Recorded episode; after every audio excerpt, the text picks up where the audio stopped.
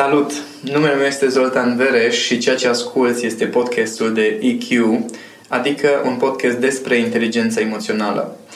Oamenii spun că le place să stea de vorbă cu mine pentru că nu contează dacă suntem pe drum sau la birou, oricând stăm la povești, înțeleg niște lucruri care în rest le scapă sau reușesc să plece cu idei care îi ajută să schimbe viața, să-și rezolve probleme sau să-și crească performanța în diverse aspecte. Una din colegii mele i-a venit ideea să înregistreze aceste discuții ca să le poată reasculta și am zis, atunci dacă tot înregistrezi, de ce să nu le dăm și altora? Dacă pe tine te ajută să reasculți aceste înregistrări, hai să avem niște discuții pe care să le poți da și la oameni să poate să ajungă și la alții. Așa că ceea ce asculți și această serie de podcasturi pe care urmează să le urmărești sunt exact despre asta. Discuții despre inteligența emoțională aplicată în viață, la nivel sufletesc, în relație de cuplu, în profesie, pe diverse subiecte, discuții foarte naturale, simple între mine și colega mea Madalina, de care sper din tot sufletul meu să te bucur la fel de mult cum fac și alți oameni. Noi suntem pregătiți. Începem? Bună, Madalina, în studio again. Salut, Zoltan, da, ne-am întâlnit iar. E mult mai fain aici. Văd că ești foarte încântat și mă bucur că păi ești nu, așa. dai seama, într-un studio, la un radio, la etajul uh, 12, unde mm-hmm. suntem cu vedere deasupra Clujului, e puțin mai fain decât uh, în birou cu centrala lângă noi. Am înțeles, deci trebuia să te scot din birou ca să facem episoade noi. A, nu neapărat, dar îmi place. Ok. Uite, aș vrea să vorbim astăzi despre extreme. Ok. Extreme în sensul de acțiuni, extreme în sensul de emoții, extreme. Extreme. Hai să vedem. De, un, de ce unii oameni văd toată viața asta ca fiind roz, perfectă, veselă, totul e bine, totul se așează și alții nu? Întrebarea mea este, uh, este viața roz, totul se așează, totul este perfect, sună extremă. Păi asta e. Adică sunt unii care sunt în extrema cu totul e roz și totul e bine și sunt ăilalți care vin și le spun la ăia care văd că e roz, mă, nu-i roz. Mm-hmm. Consider că orice extremă este o fugă ok. Deci orice extremă este o formă de fugă. Adică uh-huh. dacă te uiți la orice situație, o să poți să-ți dai seama și tu știi că eu fac exercițiul ăsta foarte des, orice situație sau orice obicei, orice emoție, orice acțiune are uh, consecințe și plăcute și neplăcute. Okay. Și așa, așa zis pozitive și așa zis negative. Inclusiv bunătatea, nevoia de a ajuta pe ceilalți poate să aducă consecințe neproductive sau neplăcute în viața unora. Da? Uh-huh. Dacă orice obicei, orice stare, orice acțiune, dacă se exagerează, ajunge să fie o extremă și o să ajungă consecințe, o să aibă consecințe uh, negative. Absolut orice lucru care te poate vindeca într-o cantitate extremă te poate ucide. Uh-huh. Da? Și orice lucru care în mod normal în cantități mari ucide, dacă folosești dozajul potrivit, poate deveni medicament. Uh-huh. Și atunci uh, e foarte important uh, să vezi care e contextul în care zici despre ceva că este extrem sau nu este extrem. Care e contextul în care spui despre ceva e bun sau e rău. Uh-huh. Ok, stai să vedem un pic așa. Stai, stau. Sunt oameni care sunt în extrema că totul e roz. Da. Sunt oameni care sunt în extrema că totul, Totul e gri. nasol. Poți tu să descrii cum se simte sau ce se simte într-un om care este într-o extremă? Indiferent care. Orice extremă este printr-o, prin filtrul unei stări emoționale, pentru că singurul, uh, singurele lucruri care ne fac să ne atragă sau să respingem anumite lucruri, adică practic să le judeci ca fiind extreme sau nu, e starea pe care o ai. Mm. Nu este despre, uh, cum zic, valorile absolute, răul absolut și binele absolut și lucrurile astea. Uh, nici nu știu dacă există așa ceva, răul absolut și binele absolut, pentru că inclusiv acel rău absolut de care ne ferim biblic vorbind este cel care ne testează și ne duce către binele absolut, oarecum. Adică Mhm. e, e foarte, uh, pentru minte, e foarte, poate să fie foarte speculativă treaba asta cu binele și cu rău și cu extremele și care extremă de fapt e bună și care extremă e rea.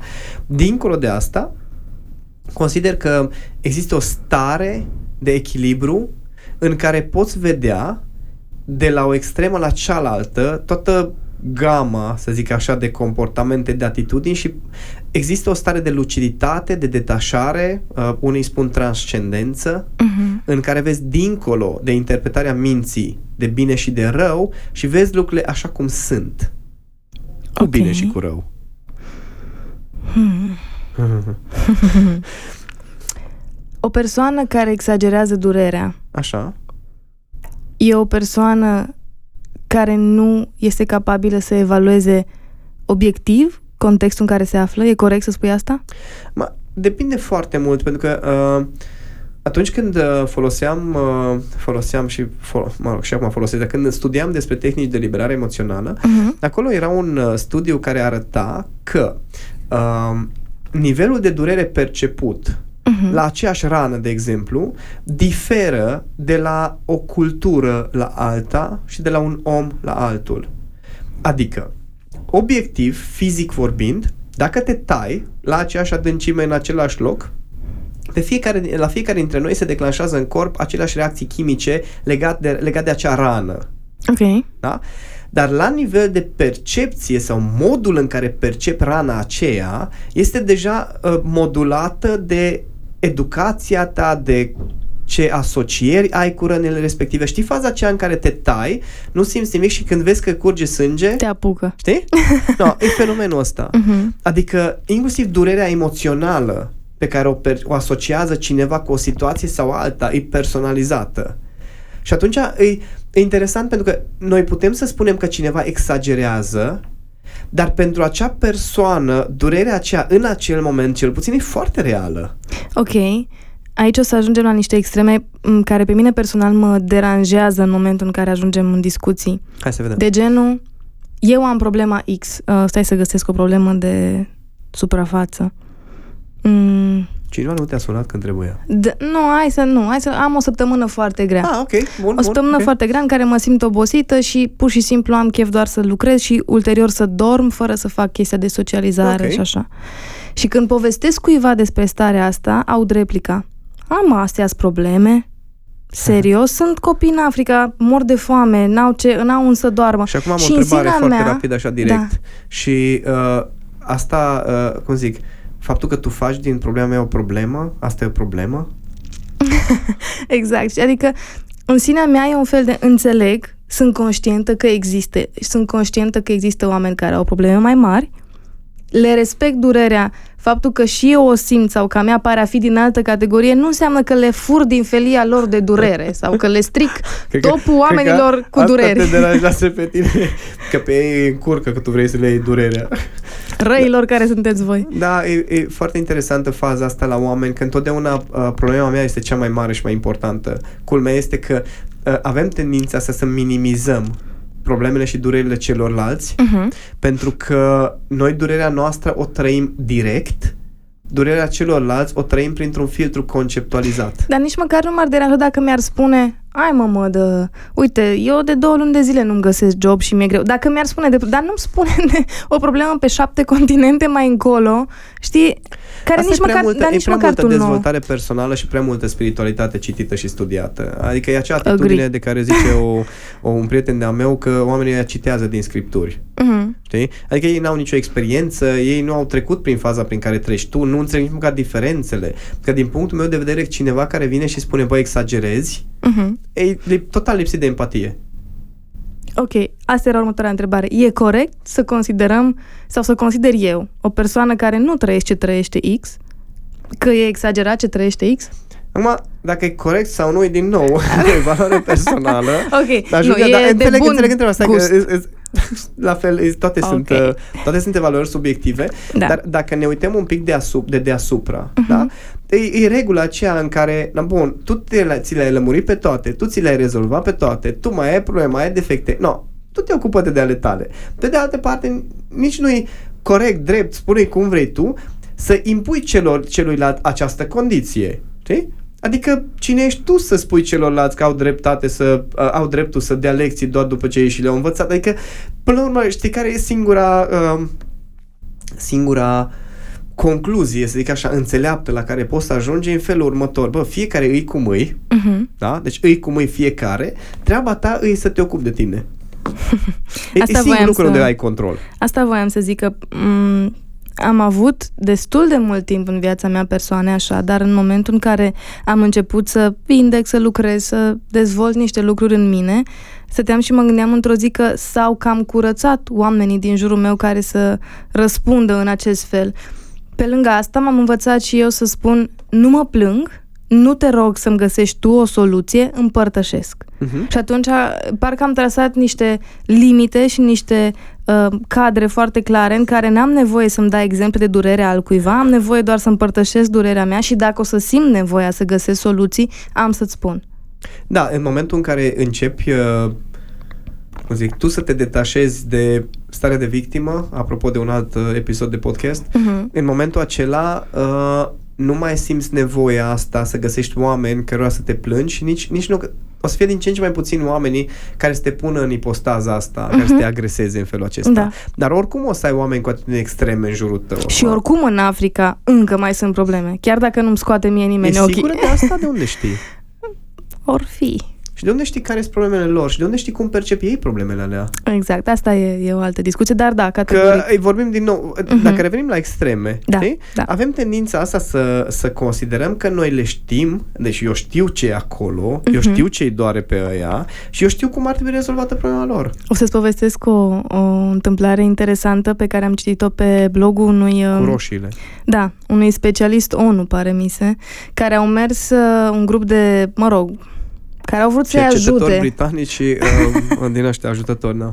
Da, au vrut să ajute o anume comunitate din Africa și au învățat să planteze roșii și le-au uh, arătat cum să facă plantațiile, să le lege, să...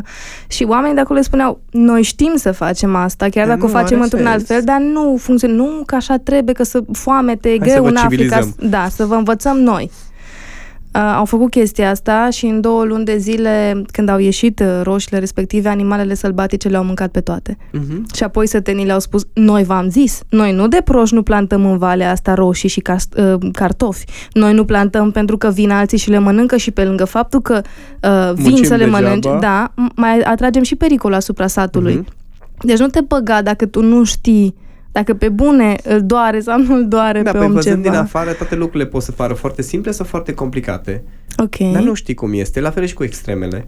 Adică un om care este într-o durere extremă sau are acțiuni extreme sau face, nu știu, are anumite comportamente ciudate pentru tine, uh-huh. tu nu știi prin ce trece omul respectiv. Uh-huh. Adică poate ar fi bine să nu te bagi. Am, multă lume a auzit uh, povestea cu tramvai unde am avut altercație o doamnă de cum își Da. educă copilul cu aruncatul, gu- că aruncă copilul cu noi, eu știu pe aia că m-a bătut. Știi? Și eu eram ce, bă, dar nu-i corect. Whatever, dude, ai fost bătut, lasă așa. Adică, poți, explică-i la ăla că, bă, dar nu-i corect ce faci. No, mai e încă una, știi? Deci, e, e foarte interesant să te apuci tu să educi, să te apuci să schimbi pe ceilalți, să te apuci să ții teorii despre diverse chestii. Oamenii sunt așa cum sunt. În extremele lor, în mai puține extremele lor, sunt așa cum sunt. Singurul lucru pe care poți să-l faci e să ai grijă de tine. Tu să-ți vezi de extremele tale, de exemplu, nevoia ta extremă de a ajuta, nevoia ta extremă de a te băga în viața altora, nevoia ta extremă de a da sfaturi, nevoia ta extremă de a citi, de exemplu. Că unii au, uh, cum zic, duc la extremă chestia asta cu cititul, devin atât de aroganți că nu mai poți să vorbești cu ei. Mm-hmm. Înțelegi? Vin cu 40 de ani de experiență de viață și zic, bă, fii atent, am văzut niște lucruri, am lucrat cu mii de oameni, lucrurile funcționează într-un fel. Nu, nu, nu, nu, nu, că eu, am, eu, eu știu cum funcționează pe atât am citit. Câți ani ai? 20. Dude, știi, încă n-ai apucat să testezi ceea ce ai citit. Nu e vorba de vârstă, e vorba de experiență directă în care ai testat niște lucruri și poți să spui, da, la mine așa funcționează. Adică vin oameni să-mi dea sfaturi de alimentație. Zic, tu, uite-te la mine cum arăt la 42 de ani. Adică eu înțeleg că tu la 23 de ani ai învățat ce să mănânci, ce să nu mănânci. Dar eu am testat 20 de ani ce să mănânc, ce să nu mănânc, știi? Și rezultatul îl văd după 20 de ani. Eu nu știu cum o să arăți tu la 42. Știi? Vorbim când v- văd că ai obținut rezultate pe termen lung. Alții care îmi zic, uite-te, produse din alea nu este bine să consumi, apropo de extreme. Uh-huh. Aia, chestia asta nu este bună, aia, o, efectiv, e o travă ce bagi în corp. Omule, cunosc oameni care consumă chestia de 20 de ani și arată mai tineri decât restul. Deci, știi? Testează. Uh-huh. Testează să vezi dacă nu cumva ceea ce tu consideri ca extremă este doar o formă de respingere a ta. Este doar o formă de judecată pe care n-ai verificat-o, n-ai testat-o, doar o respingi. Hei? Și s-ar putea să fie, de fapt, filmul tău, cel Exact. în care acel lucru este toxic. Exact. Sau că e extremă într-un fel sau altul. Adică Mhm. ție ți se pare extremă că e percepția ta emoțională că este extremă. Hei? Crezi că există oameni care folosesc extremele emoționale ca să atragă atenția? Normal. Adică n-ai auzit de uh, teatre de control? Mm? Teatru de control. Nu. Este, sunt comportamente care au menirea să capteze atenția și să controleze situația. De exemplu, șantajul emoțional, anumite drame, anumite, de exemplu, plânsul la copii într-un fel. Chestia ok, pe care o da. fac uh, pentru că ei s-au învățat că așa reușesc să controleze situația. Mhm. Uh, nu știu, durerile fizice la unele persoane, că au învățat Acum îmi că dau așa seama că controlează da. familia. Mhm. Da? Sau uh, mi se face rău, sau vezi cum vorbești cu taică tău, care probleme cu inima. Știi? Eu aveam, probabil că încă îl mai am, dar s-a diminuat, șablon emoțional în care e, e, sunt două cu- combinate. Uh, dacă intram într-un conflict, pentru că mi-era frică de conflicte și nu știam să le gestionez, începeam să plâng. Mhm. Asta era arma supremă, că dacă eu plâng îl dezarmez pe celălalt. Instantaneu. Da, și ar trebui să se uh, stâmpere Să se uh, termine conflictul. conflictul, da. Exact. Și mai era ăsta combinat cu faptul că bolnăvicios și urât, uh, dar sper ca cine ascultă și să caute dacă are nevoie, dacă întâmpină asta, îmi cream rău fizic, ad- Mhm. de ajuns la smurt, adică nu mă prefăceam. Mă, Păi așa se rezolvă, scuză-mă. Da. Adică dacă mă durea ceva emoțional suficient de tare, reușeam într-o formă destul de sadică să creez niște migrene atât de dureroase încât nu le puteam calma decât mergând la smurt. Știam Mhm. procedura, două ore pe perfuzie, îmi trecea, dar în alea două ore Se venea calma toată lumea lumea, și da. Toată lumea avea grijă de mine, mă de bolnavă să avem grijă de ea. Sau, după aceea când mergeam acasă mai aveam și câteva ore de răsfăț cu îți aduc mâncare la pat, era minunat. Toată atenția se muta de la conflict la tine. Da, dar era o exagerare și era o exagerare care Da, a da, marcat salvat mulți ani situația. viața mea. A salvat situația. Da, da. Dar la mine, la mine uh, alergiile s-au transformat într-un asemenea teatru de control. Ok. Uh, amândoi părinți fiind foarte conflictuali când eram mic, uh, m-am învățat că atunci când eu sunt bolnav, toată atenția e la mine. nu se mai încep ceartă. Să, da. Ah, Dacă ok. încep să strănut, imediat uh, uh, maica mea, eu ce ai? Și toată atenția revine la mine și atunci uh, lucrurile se rezolvau și păi după aia la un moment dat am început să observ în viața mea de adult uh, crize de alergie în contexte în care chiar nu aveau niciun sens. Dar Și ele să au înțeleg- rămas. Da, și să înțeleg că eu foloseam acele crize de alergii, de exemplu, ca să, uh, să pot să fiu slab într-un context în care lumea se aștepta să fiu puternic. Hmm. În, în București am sesizat acum mulți ani că m-a apucat alergia pe stradă. De obicei era invers, când ajungeam pe stradă îmi trecea, Ok. dar acolo eram pe stradă, nu știam adresa la care trebuie să ajung unde țineam workshop-ul, uh, nu listasem materiale și nu știam unde să le listez, nu-mi răspundea la telefon persoana de contact care trebuia să-mi spună unde e și am pur și simplu am început să văd cum îmi curge, început să curg, curgă nasul, să mănânce ochii, să strănut. Și am zis, Ok. wow!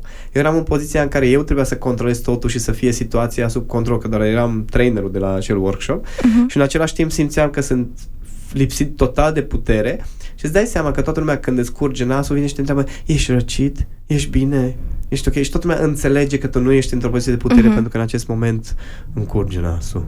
Uai, ce interesant. Și lumea nu-și dă seama. Noi evident că avem uh, toate diagnosticele și toate măsurătorile și tot, tot, tot de cum, uh, cum avem noi probleme, dar astea, dacă tot vorbim de extreme, când ajungem la somatizare de genul acesta, sunt soluții extreme, dar pentru unii sunt soluții mult mai, uh, mai greu de depistat.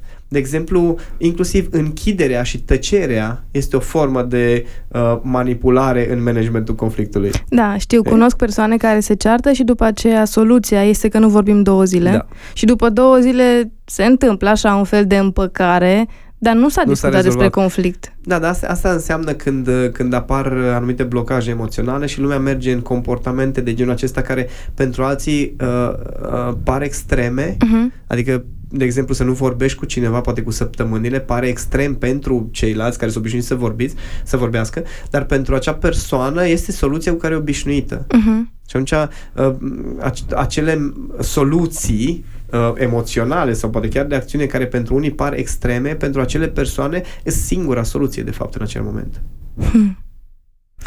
Dacă observ la mine că sunt în extreme și că am tendința să ajung acolo, adică de mai multe ori, Dacă Nu observi, chiar într-o felicitări, săptămână. în primul rând.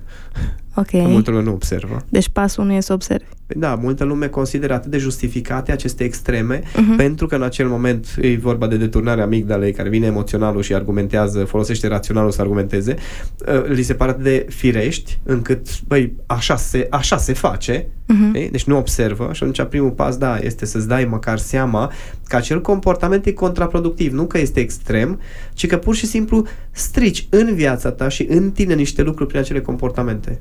Ok, îmi păstrez ideea, dar hai să rămânem la treaba asta cu dacă observ. Um, dacă vine un om, cineva drag, apropiat mie și îmi spune, vezi că exagerezi o dată, de două ori, de trei ori, poate fi un indicator, adică pot să ajung să, uh, să Dacă este un conștientizez singur om, atunci nu. Dacă e un singur om, Dacă e o aceeași singură persoană. persoană, atunci nu neapărat. Ok, Uh, Ce poți face dacă e o persoană care îți atrage atenția că exagerezi, de exemplu? Ce poți să faci este să observi în viața de zi cu zi dacă cu alte persoane apare același gen de comportament la un nivel mult mai redus. Ok. Adică dacă ai un obicei de genul acesta, de a ajunge la extreme, uh, comportamentul acela cu siguranță se vede și în alte contexte. uh-huh. Și atunci, dacă vrei să, răm- să rămâi obiectiv și nu doar să asculți de alții când îți schimbi anumite comportamente, Da. e important să măsori tu în viața ta. Adică dacă ți se atrage atenția, băi, vezi că comportamentul ăla e foarte aiurea, s-ar putea să fie doar o interpretare a acelei persoane care îți atrage atenția. ok. Dar dacă tu observi că ai acel comportament, poate la nivel mai redus sau Mhm. poate, nu știu, cu nuanțe diferite în, a- și în alte contexte, atunci poți să spui, da, într-adevăr, am comportamentul ăsta și ar fi bine poate să fac ceva dacă tu consideri că într-adevăr e deranjant. Ok. Revenind la ideea cu Te rog, de, de, eu unde mai, am, de uh, unde am pornit. intervin E, cu e, e ok. explicații. Dacă observ la mine sau am înțeles și accept că sunt în extreme sau că am tendința să exagerez, ce pot să fac ca să-mi educ creierul să nu mai facă asta? Ok. Este greu să, uh, să intervii atunci când ești deja la comportamentul extrem. De asta spuneam că observă în restul vieții tale, pentru că o să poți vedea și în alte situații. Adică acele extreme sunt doar momente în care comportamentul iese din grafic.